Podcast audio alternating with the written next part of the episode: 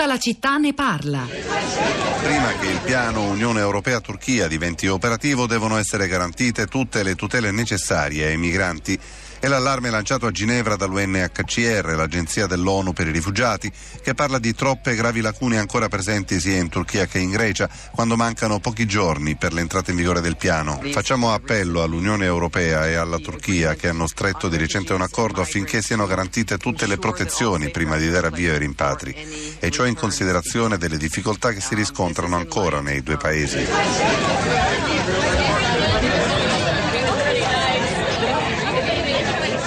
Questa era un parte dell'allarme lanciato da un organismo importante, quale l'Alto Commissariato dell'ONU per i rifugiati, poco prima che entrasse eh, in funzione l'accordo di cui parliamo oggi tra l'Unione Europea e la Turchia per i rimpatri, i ritorni in Turchia per la verità di profughi siriani, ma anche afghani e pakistani, eh, al fine di, di, sgravare la Grecia, che si trova di fronte a, a, a flussi immani di persone, soprattutto negli ultimi mesi. Significativo che tanti organismi, ma non soltanto l'Alto Commissariato, anche il Vaticano, attraverso le parole del suo segretario di Stato, di Stato Parolin, quando l'accordo fu siglato un paio di settimane fa, ha usato toni di critica e condanna davvero, davvero molto severi.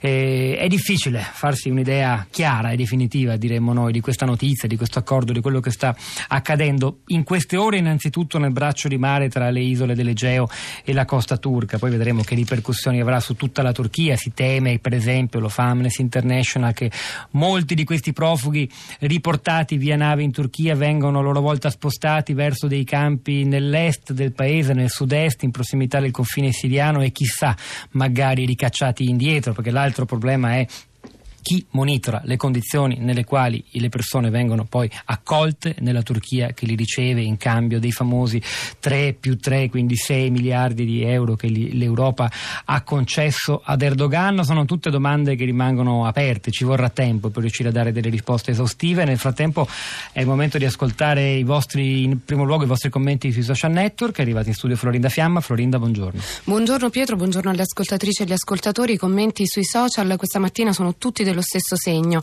Esemplificativo è quello di Giovanna che laconicamente ci scrive l'accordo con la Turchia è vergognoso e poi i paragoni, paragoni con il nazismo, per, per esempio Stefano ci scrive basta la parola deportati per inquadrare la questione. Ricordo il libro di Anna Arendt, La banalità del male, da cui si evinceva chiaramente quale fosse il problema di cui i campi di sterminio furono la folle soluzione finale, spostare masse di persone da un territorio a un altro e creare territori per gli eletti. Noi europei stiamo difendendo il nostro stile di vita con la stessa presunzione che noi si abbia diritto ai diritti che neghiamo agli altri. E poi Alessandro, grazie all'Europa possiamo sentirci tutti un po' più nazisti, anche lui. Carità e solidarietà sono stati debellati dal vecchio continente, oggi i campi di concentramento si chiamano Siria, Medio Oriente e Africa. E invece Massimo ehm, parla proprio della gestione delle pratiche d'asilo e dice siamo sicuri che lo sappiano fare in Turchia, deduco. Ci vuole tempo per verificare l'identità e l'autenticità dei documenti, il diritto allo status di rifugiato e garantire l'accesso concordato con i vari paesi europei. Ma mi chiedo, non si poteva evitare di devolvere 6 miliardi di euro alla Turchia, quelli che cui accennavi da poco, poco fa Pietro, e utilizzarli invece per mettere in sicurezza i luoghi di transito garantendo un accoglimento e un soggiorno dignitoso ai migranti in attesa della risoluzione di queste pratiche?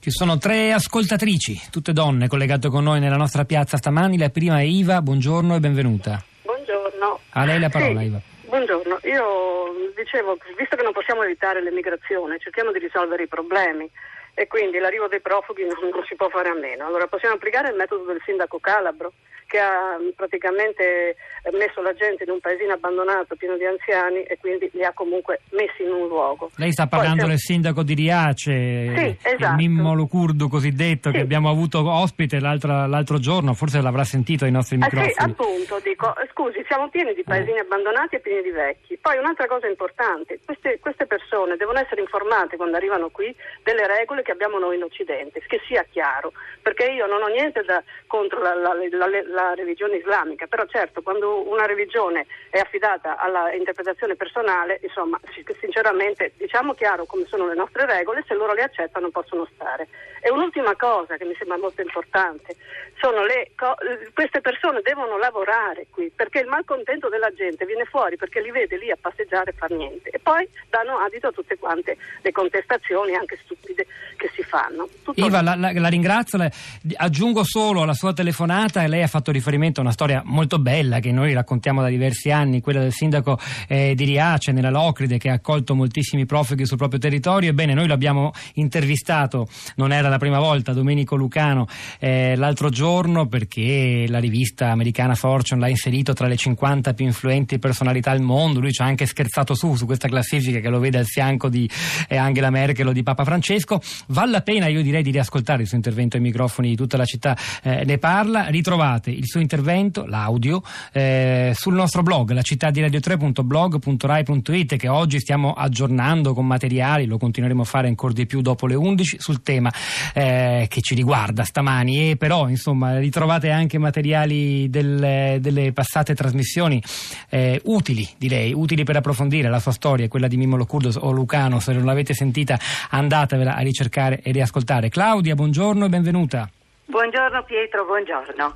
Eh, niente, io eh, ascoltavo e ascoltando il professore ehm, mi stavo chiedendo quali potrebbero essere le buone prassi da mettere in atto, cosa che, di cui ha parlato la, la, signora che mi ha preceduto. E comunque ehm, io penso che la forza violenta di cui tutta l'Europa e la Turchia purtroppo si, sta facendo, si stanno facendo protagoniste portano più che altro alla nostra fine, alla fine dell'Occidente. Mi è venuto in mente padre Balducci, il tramonto dell'Occidente e mi è venuto in mente che la conoscenza della storia e la giusta empatia che ne deriverebbe è carente, è mancante, quindi manca ancora appunto gli effetti di una buona educazione e di una buona cultura. E d'altra parte io spero eh, eh, nelle nuove generazioni pensanti. Eh, paradossalmente il dolore rinnovato del caso Regeni eh, mi fa toccare con mano la realtà di giovani che vivono i, i, suoi ideali in maniera molto organizzata, molto seria e spero in loro. Beh Claudia, non possiamo che, che condividere questa, questa, speranza, che altro dire. Florinda. L'accordo tra l'Unione Europea e la Turchia evoca davvero il disperato tentativo di svuotare il mare con un cucchiaino. Questo è l'inizio di un articolo che tra l'altro segnaleremo tra pochissimo sul blog il, la città di radio3.blog.rai.it. È un articolo di Luigi Manconi che spesso ospita ai nostri microfoni e Valentina Brinis, un articolo del manifesto dal titolo UE Turchia l'inutile accordo e lo troverete appunto tra pochissimo.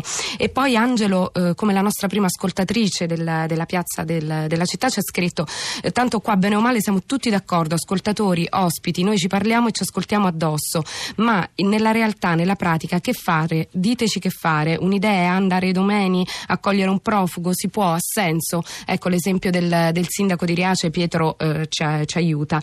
E poi eh, Alessandra, Alessandra eh, puntualizza proprio il, il, il ruolo della Turchia, ci scrive: Se per regime dittatoriale territoriale si intende quello dove si mettono in galera i giornalisti, si oscurano le tv e si riempiono le strade di poliziotti armati fino ai denti, possiamo capire cos'è la Turchia.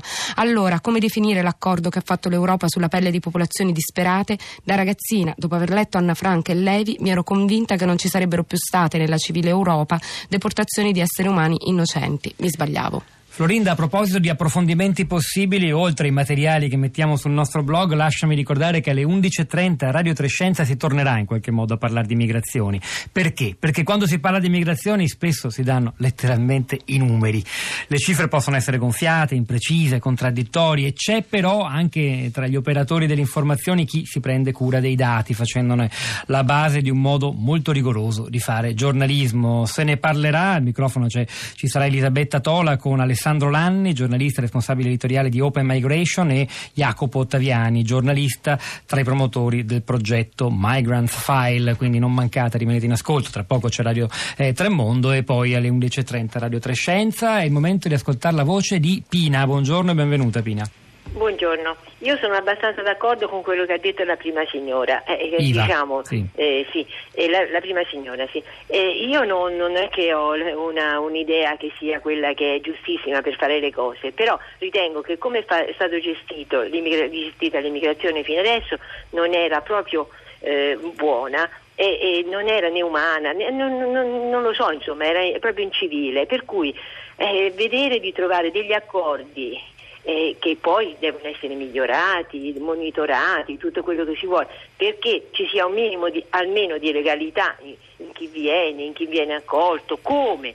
E poi, come ha detto la signora, vedere tutta questa gente così nulla facente che sta per strada e che poi magari è costretta anche a trovare delle vie illegali non va bene. Quindi se si riesce tramite degli accordi che varà, andranno controllati, monitorati, fatti eh, eh, non solo con la Turchia, con altri stati, che ne so, insomma, però fare degli accordi secondo me è me- meglio che non fare che la gente viene con le barche che, che, che annega, che qua, un minimo di legalità credo che sia la cosa migliore che ci possiamo augurare. È stata molto chiara Pina e c'è Maurizio che scrive in un sms se la ricca Europa non è in grado o non vuole fare per i migranti quanto fanno Giordania, Libano e la stessa Turchia, ricordiamo l'Europa in base a questo accordo è disposta ad aprire le frontiere a 72.000 profughi quando ce ne sono milioni in paesi piccolissimi come il Libano o la stessa Giordania.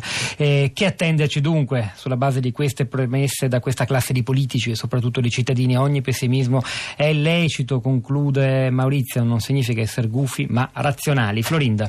Qualche tweet, quello di Maria Cristina che ci scrive questa Europa non è la mia Europa, peccato un'occasione mancata e poi No Filter che scrive era meglio dare i soldi alla Grecia e infine il tweet amaramente ironico di Daniele sui migranti i governi dell'Europa navigano a vista e ci vedono pure male.